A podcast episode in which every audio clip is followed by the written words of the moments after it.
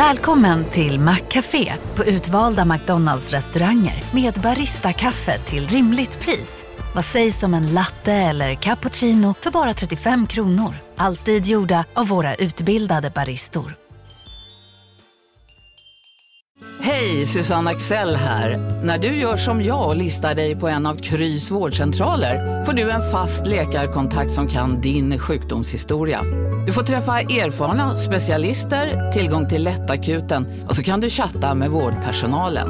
Så gör ditt viktigaste val idag, listar dig hos Kry. Sätter vi på bandspelaren.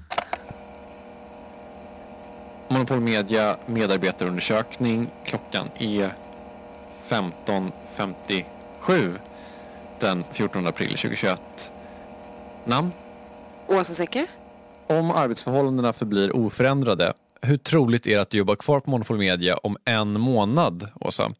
Skala ett till tio, där ett är jag packar ihop mina saker just nu och tio är i princip är jag säker att jag stannar. Ja, det blir en tia faktiskt. Hur många timmar i veckan eh, arbetar du? fyrtio, eller? Vad har vi för? Jag vet inte vad det är. I snitt över de senaste veckorna, hur många timmar jobb mm. har du arbetat? Eh, ja, men lite mer än fyrtio kanske. Men jag brukar vara här ganska tidigt på morgonen. Jag tror att du jobbar mer än fyrtio. Okej, ja. Ja. Det är fyrtio plus då. Kan du gradera ditt psykiska välmående före och efter du började på den här arbetsplatsen? ett till tio, där ett är ett pågående mentalt sammanbrott och tio är vid oklandig psykisk hälsa.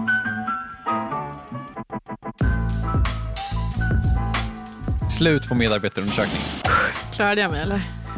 Alltså, det här var ju inte en utvärdering eh, så mycket, av dig, så mycket som en undersökning. Man kände ju mig väldigt eh, satt på prov. Så. Ah, nej, men det, det var inte meningen.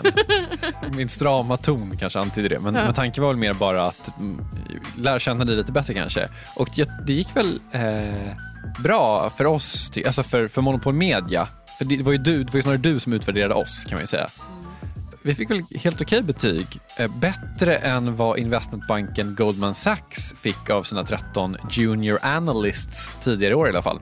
Låter extremt intressant. Finns den att läsa? Frågetecken. Ja, den läckte här om månaden. Och, ja, det är då massa frågor och svar. Som ju i stort sett kan man säga visar på en slags skräckresultat i form av stress och press och arbetsmiljö. Det här är Kajsa Asplund, hon är psykolog, hon har varit forskare på Handels. Numera är hon på någonting som heter Alva Labs som håller på med rekrytering och kandidaturval. Alva Labs har faktiskt gjort eh, så här, personlighetstester på mig och Jakob en gång i tiden. Finns ett avsnitt. Kajsa Asplund är väl känd från tidigare avsnitt av Kapitalet? Alltså hon är känd från S N S-delen av Kapitalet. Så att, ja, men lite känd från Kapitalet kan man säga. Kapitalet-familjen. Kapitalet-familjen, exakt. Hennes forskning har handlat om talanger och hur företag hanterar de här då talangerna. Typ folk som jobbar på Goldman Sachs som analytiker till exempel, eller? Precis. Tillbaka till den här otroligt spännande läckta medarbetarundersökningen. Den visade då att analytikerna inte har det toppen bra, eller? Precis, vi, vi kommer gå igenom den lite noggrannare. Jag vill ha the juice! Du kommer få the juice. Det, det finns juice. Alltså, så här. Enkäten är troligtvis från Goldman Sachs U S A-kontor och de tretton tillfrågade eh, säger att de jobbar i snitt nästan hundra timmar i veckan. De sover i snitt fem timmar per natt. Det är för lite. Den här frågan fick du svara på. Hur din mentala hälsa har utvecklats under tid. Då har de svarat att den har, har, liksom, i snitt har den sjunkit från åtta komma åtta till två komma åtta. Stort dykt alltså. Och deras fysiska hälsa har sjunkit från nio, starkt fysiskt skick var alla i tydligen, mm. till två komma tre. Oj, oj, oj. Och det här är troligtvis, man vet inte exakt, men troligtvis över ett år. Och väldigt tydligt, det här är bara tretton personer, men, men ändå. Och att man inte vet detaljerna är ju för att den har läckt. Det är inte att Goldman Sachs har skickat ut en pressmeddelande. Exakt. Ja. Bloomberg släppte den här läckan och man kan väl säga att shit hit the fan lite grann. Rapporten blev en snackis i sån amerikansk finanspress. Den spred sig faktiskt lite längre än så. Vice skrev en artikel med rubriken Working at Goldman Sachs sucks med typ sju u. Otroligt mycket Vice. Mm. Skönt att de är på den bollen så att säga och gör sin grej. Verkligen. Goldman Sachs i sin tur svarade Bloomberg. De sa att we recognize that our people are very busy because business is strong and volumes are at a historic level. Eh, och eh, vilket jävla bullshit corporate answer. Det de säger är att de har fått skit, skit mycket att göra under pandemin typ, eh, och att det var en av anledningarna till att de överhuvudtaget gjorde såna här medarbetarundersökningar, eh, och nu har de då, alltså det är svårt att veta när de gjorde det här, men, men de har tagit fram någon slags actionplan där de ska anställa eh, fler analytiker, och de ska inte ge de här analytikerna eh, så mycket arbete på kort varsel, och de ska vara noggrannare med deras Saturday rule. Det är så jävla roligt. Goldman Sachs har en regel då att man, man eh, ska inte vara på kontoret mellan fredag kväll och söndag morgon. Fina, fina lördagsregeln, just ja. Mm. Ja, men toppen, de har inte jobbat på lördagar. Nej. Generöst. Skönt. Så här, Goldman Sachs är ju inte det viktiga här egentligen. Jag tror att det är väldigt få av oss som tror att det är bara där som det är så här liksom. Det viktiga med de här svaren på enkäten, det är att de ger oss en liten inblick om hur det är att arbeta i eliten. En värld man väldigt, väldigt sällan får inblick i. Och det är det som vi ska prata om idag. Från Monopol Media, det här är Kapitalet, med mig Gunnar Harryhus. Och med mig Åsa Säcker. Den här veckan om elitarbetsplatser. Hur de uppstår, hur man kan få någon att jobba hundra timmar i veckan. Och vad man faktiskt åstadkommer när man inte har något liv. En inblick i en stängd värld efter det här.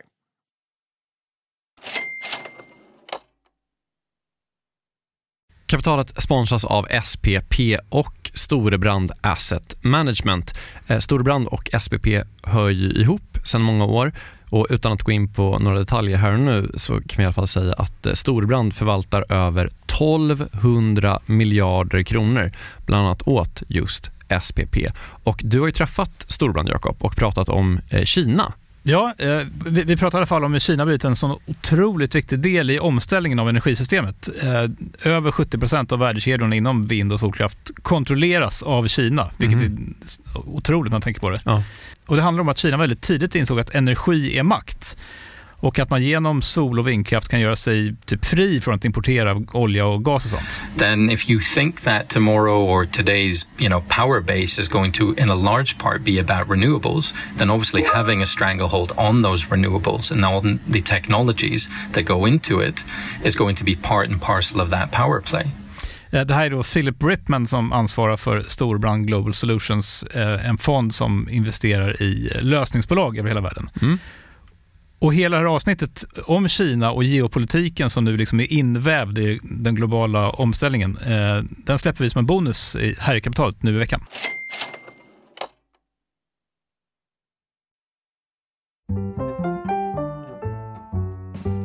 Så den här enkäten då, där står det då i princip svart på vitt, någonting som jag tror att väldigt många känner på sig lite grann. Helvete vad folk jobbar i vissa branscher alltså. Också helvete vad töntigt det är att tycka att det är coolt att jobba mycket. Ja. Det här är en grej som jag förknippar väldigt mycket med så här, jurister, gärna nyexade jurister. Ja, gud ja, som hamnar på sådana affärsjuridik eh, sväng. Ja, precis.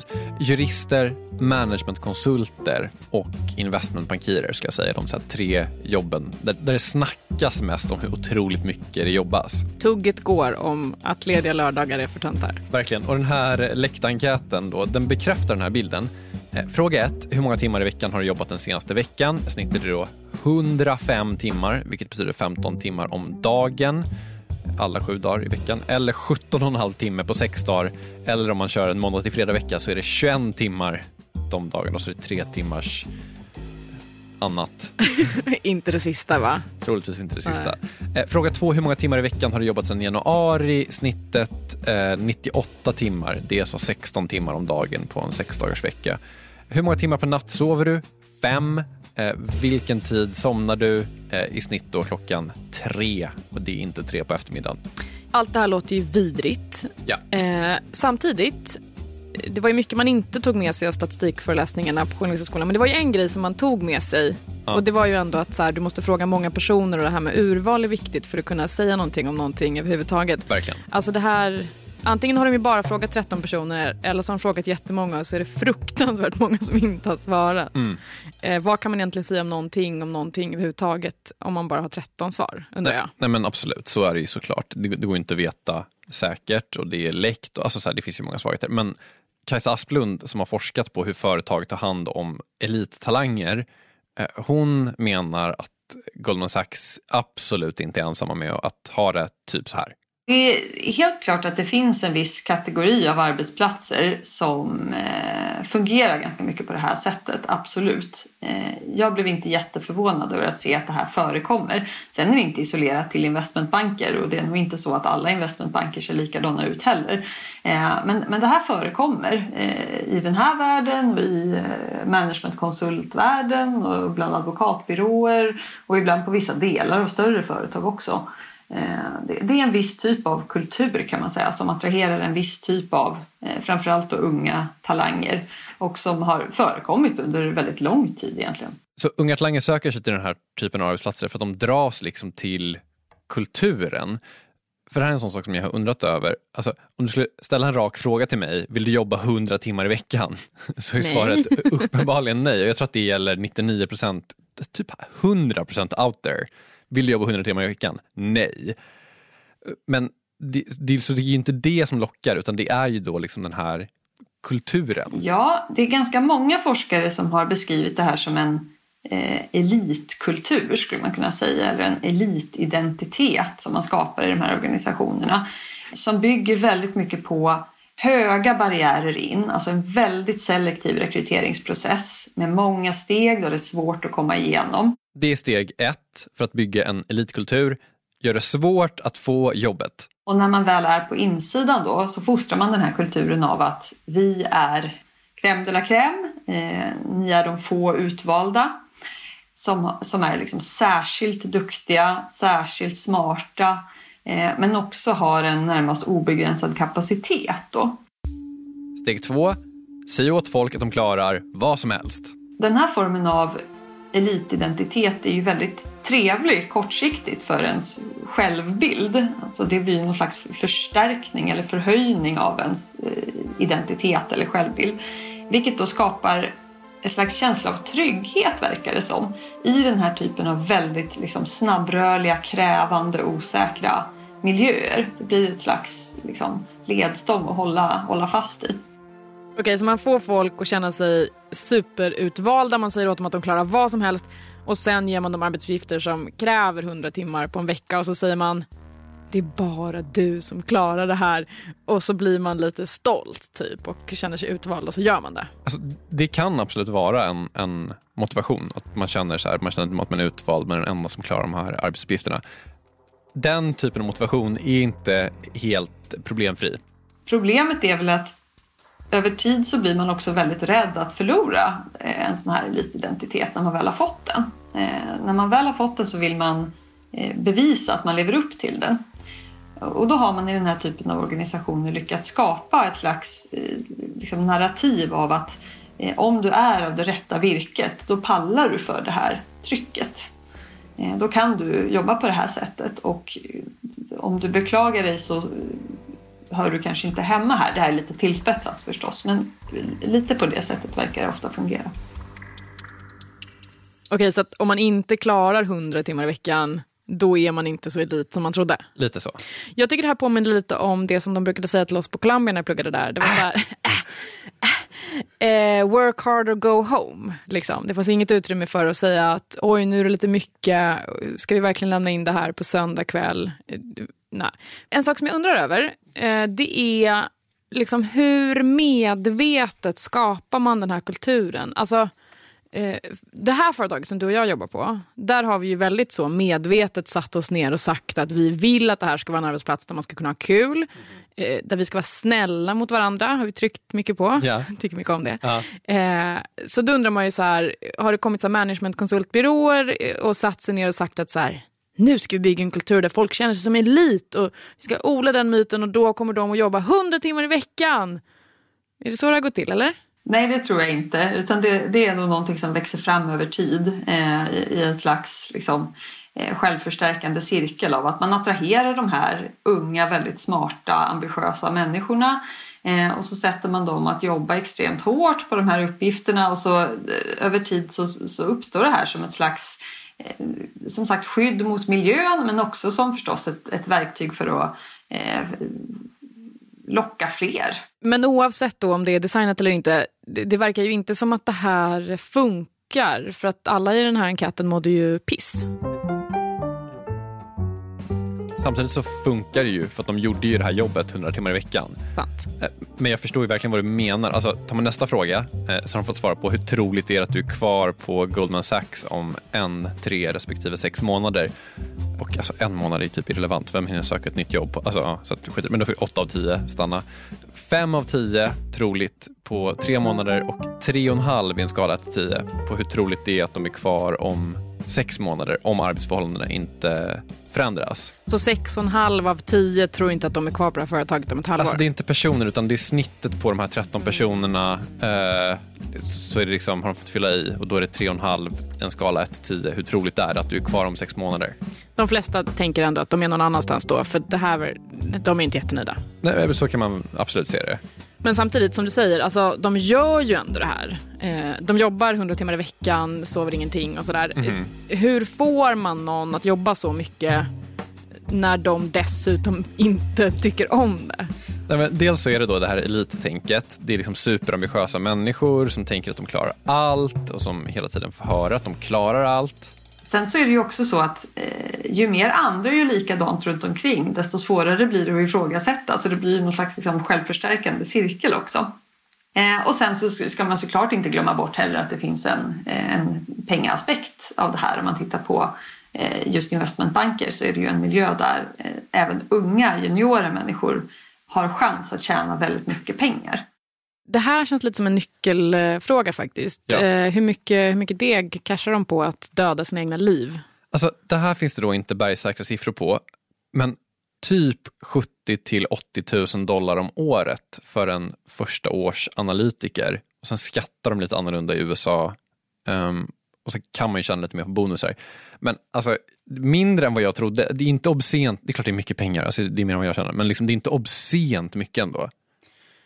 Nej, jag hade nog också tänkt att det var mer. Men är det så då kanske att så här, om man står ut med det här i ett par år, då jävlar får man betalt, typ. Så är det ju.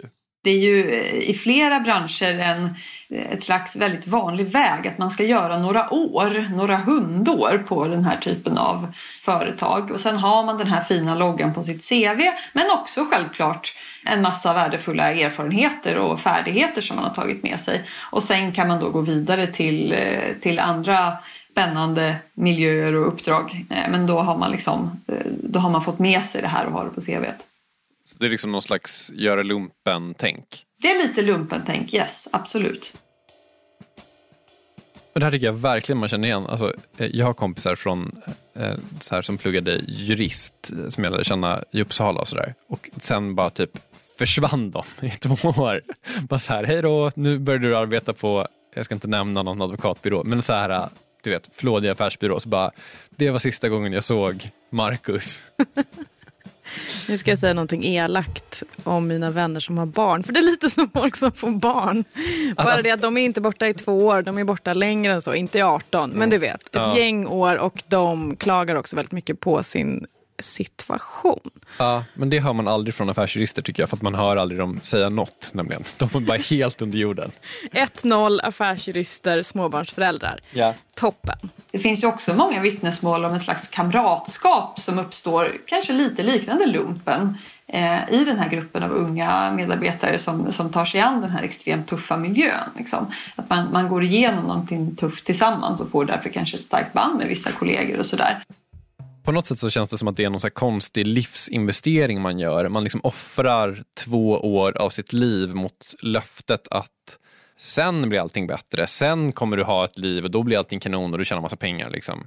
Det finns ju två problem med den strategin. Ett, du kan ju dö imorgon och aldrig ja. komma till det där sen. Exakt. Eh, två, visst är det väl så att de som jobbar på en sån affärsjuristbyrå, sen när de typ blir partner så är det inte som att de plötsligt jobbar halvtid. Då jobbar de så här, oj bara åttio timmar i veckan istället för hundra. Exakt. Liksom. eh, men då har man liksom redan skolats in i att vara en elitperson som klarar allt, så då elitar man på. Exakt, så det där håller man fast vid och man liksom, det blir liksom en del av sitt identitetsbygge och det är liksom en av effekterna då, som det här systemet har. Men, men det finns också andra effekter på de här personerna som blir kategoriserade som elit. Till exempel då i form av att man, att man känner att man fastnar i en ganska fix självbild där man känner sig lite låst. Att den här elitidentiteten blir en slags rustning som man går omkring i som, som gör att man inte riktigt kan vara hela sig själv. Eh, och det där kan ju vara någonting som, som eh, man kommer till insikt kring mycket senare i livet sen. Men vad gäller att liksom fortsätta prestera och prestera på en väldigt hög nivå så eh, kan det ha liksom en, en, en boostande effekt.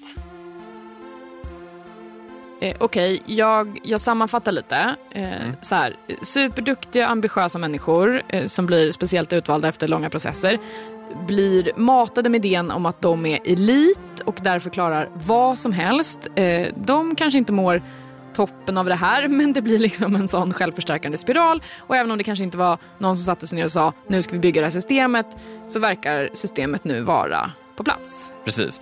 Men som vi konstaterade i början av avsnittet så verkar de som jobbar där må piss och man tänker kanske att de vill ha en viss förändring. Så frågan blir ju, vad kommer härnäst för eliten efter det här?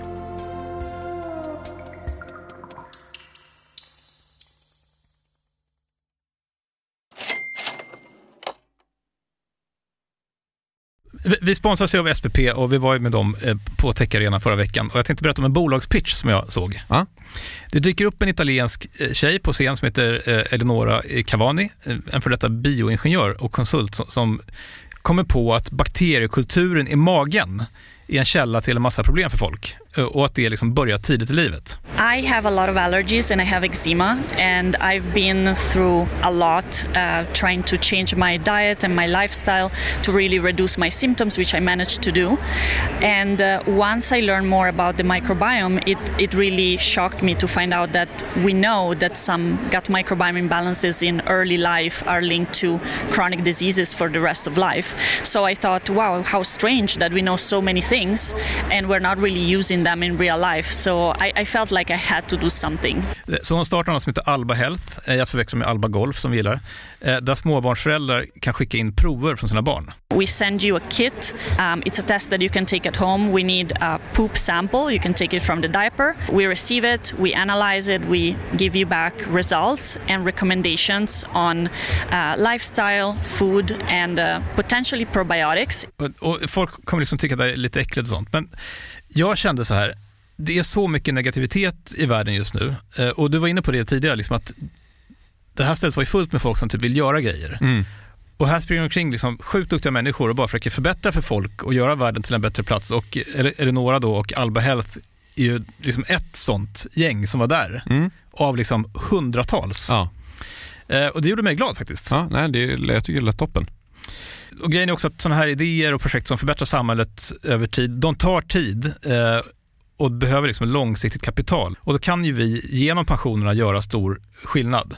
Jag ska säga att S P P har ingenting med Alba Health att göra. Jag, jag hittade henne bara, jag tyckte hon var duktig. Caset finns ju och det är väl den här typen av saker som kan ta väldigt lång tid. Där pensioner verkligen kan göra skillnad och där liksom pensionernas roll i ekonomin kan bli extra tydlig. Och den kopplingen tänker man inte på så, så ofta. Nej, men med den kopplingen in mind så säger vi tack till S P P som gör oss medvetna om pensionernas roll i ekonomin och herregud i vår privatekonomi också.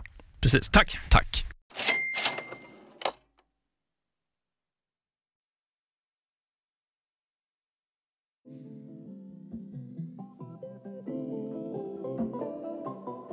Talanger, om vi ska välja, elittalanger jobbar hundra timmars veckor och de har den här elittalangsbenämningen som ett slags rustning för att orka allt. Jag skulle vilja ifrågasätta att man kallar människor som jobbar hundra timmar i veckan för talanger, för man har ingen talang för att leva sitt liv om man lägger upp det på det sättet. Men det är en annan fråga. Det finns ju tretton personer i alla fall som inte tycker att det här är supersoft och vill ha en förändring. Och vi kommer till förändringen och hur den kan komma att se ut. Men först tänkte jag att vi skulle prata lite om hur det blev så här. Ska vi backa ett band? Det blir lite bandbackning, absolut. Eh, alltså, vi har ju lite rätt ut att det kanske inte är så att det sitter någon sån ondskefull chef och bestämmer att nu ska vi bygga en sån här kultur. Men jag tänker liksom den lite större bilden här. Är det så att du vill göra en sån klassisk utzoomning och ställa den lite större frågan, hur hamnade samhället här? Precis, och eh, Kajsa Asplund, då, psykolog, för detta forskare på Handels, numera på Alva Labs, hon säger att det har varit så här ganska länge. Och liksom att en av definitionerna på vad en talang är, det har varit liksom en person som är kapabel att jobba väldigt mycket. Förutom då att den ska vara duktig och så. Det har liksom ansetts vara en del i ekvationen. Och det där har ju vissa spårat tillbaka till en slags protestantisk etik eh, som, som Weber pratade om bland annat då. Att eh, den som är gudfruktig jobbar hårt och ser till att, eh, att göra det man ska. Så, att säga, så det blir en slags extremversion av det. Weber, alltså Max Weber, sociolog, filosof, ekonom. Förra sekelskiftet, cirkus ska vi kanske lägga till. Just det. Och han menar då att allt det här är Luthers fel. Vill man vara lite cynisk så kan man ju också framhålla att de som jobbar så här hårt har ofta inte bandbredd att ifrågasätta organisationen eller ledningen på ett lite, på ett lite mer grundläggande sätt. Därför att man är ganska upptagen med att producera helt enkelt. Så att det finns ju vissa liksom, tänkare som också har menat att det här är den moderna versionen av en slags hovkultur där man ser till att hålla unga smarta medlemmar i schack genom att hålla dem väldigt, väldigt upptagna. Så man jobbar hundra timmar i veckan så man har noll timmar kvar att ägna åt att ifrågasätta varför man jobbar hundra timmar i veckan. Om man ska vara lite cynisk så, så är det ju så. Men alltså en grej som jag undrar, det är om... Eh, alltså, är det här någonting att sträva efter? Alltså om man inte orkar ifrågasätta ledningen... Det tyder typ på så nedsatt hjärnkapacitet om man ska vara helt ärlig. Ja. Skulle man vilja att någon som ska göra ett jobb åt den är helt, förlåt, bränd i skallen? Nej, det tycker jag verkligen är frågan. Alltså, får man verkligen bra resultat av det här? Tittar man på forskningen så kommer det ju mer och mer stöd för att till exempel den här sömnbristen har väldigt negativa effekter på, på både hälsa och prestation. Och man kan väl säga att ju mer komplexa eh, arbetsuppgifter desto mer lidande blir prestationen av, av den här nivån av liksom stress och belastning. Alltså det här kanske inte kommer som en överraskning för någon, eh, men att jobba så här mycket under en lång tid är inte så eh, bra. Nej, eh, men eh, visst är det väl också så att man, det är väl inte bara att man inte mår bra utan man presterar inte så bra heller. Precis, vem hade kunnat ana?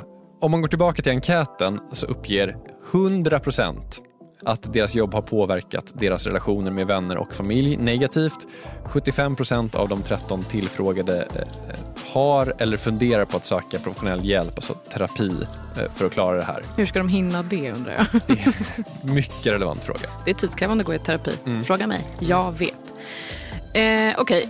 Kommer det bli någon förändring på det här då? Det, det känns ju som att eh, det måste typ bli det, borde bli det. Man tycker ju det. Både ja och nej. Alltså dels som sagt så ska vi komma ihåg att de som har svarat här, de här tretton, det finns ju skäl att anta att de hör till den gruppen som upplever det här mest negativt. Sen finns det ju en massa fördelar med att vara i den här miljön eh, som kanske inte kommer fram här. I form av väldigt värdefulla erfarenheter, att få jobba med högt uppsatta, duktiga kunder tidigt i karriären, inlärningskurvan och sådär. Men det finns ändå några skäl att tro att saker kanske kommer att förändras framöver. Det första är ju att i det här liksom digitala landskapet så, så kommer fler såna här vittnesmål ut och det finns liksom en, en större risk för P R-förlust. Förstås. En annan trend är att så här, i attitydundersökningar som görs under längre tid när man så här, undersöker typ, jag menar, hur folk ser på livet generellt. För att kunna generalisera om olika generationer. Jag antar att det är ett av syftena säkert. De brukar visa att balans mellan arbete och fritid blir viktigare generation för generation och att unga idag verkar vara så här, lite mindre benägna att offra sina liv för att få det här på eh, C V:t helt enkelt. Ett ytterligare skäl som kanske är det allra viktigaste, det är ju att de här bolagen har fått mycket mer konkurrens när det gäller attraktiva arbetsgivare för unga ambitiösa människor. Eh, dels så kan man ju idag välja att starta eget och bli entreprenör, vilket väldigt många vill. Eh, och sen så är det ju också väldigt många som hellre idag vill jobba på de här liksom coola, snabbväxande techbolagen som åtminstone på ytan ofta har en helt annan inställning till sådana här frågor. Men där det fortfarande finns möjlighet att göra en spännande, snabb karriär. Liksom. Så att det är ett mer konkurrensutsatt landskap som arbetsgivare som de här organisationerna finns i idag. Okej, så att de här techbolagen som skryter om så skön stämning där man kan typ, jag vet inte, åka rutschkana ner till fikarummet. Snackstations. Snackstations. Som jag skulle i och för sig säga är ett sätt att få folk att stanna på kontoret. Ja. Eh, men det skulle också då, enligt Kajsa Asplund, kunna vara så att de skulle kunna påverka arbetsplatser som Goldman Sachs. Ja, det skulle kunna bli så. Men sen sa Kajsa Asplund en grej som jag kanske inte riktigt hade tänkt på. Och det är det här med att det verkar extremt vidrigt att jobba hundra timmar i veckan.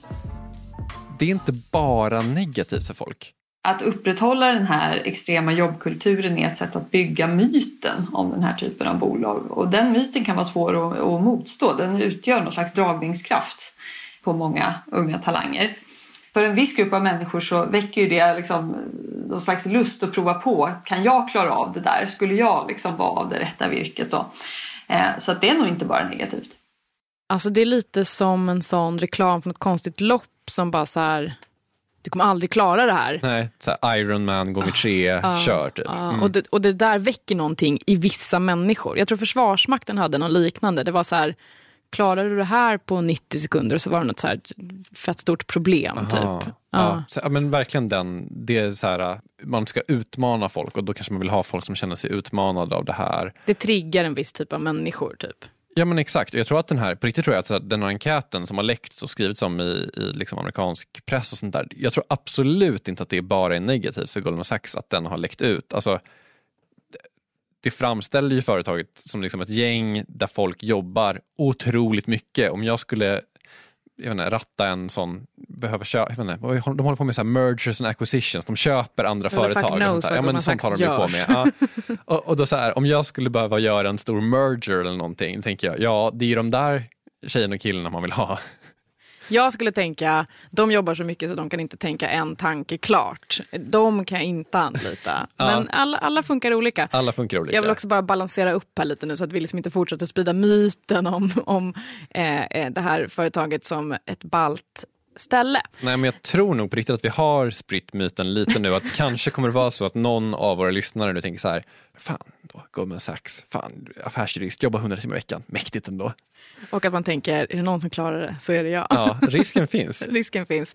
Eh, ta det lugnt där ute, kära lyssnare. Gör det. Eh, och vi kommer också göra det för att nu är kapitalet slut. Eh, vi har ett par saker eh, som vi ska tjata om. Dels Åsa, så har du gjort en otrolig serie som heter Bläckfisken. Eh, första avsnittet ligger i kapitalet-feeden.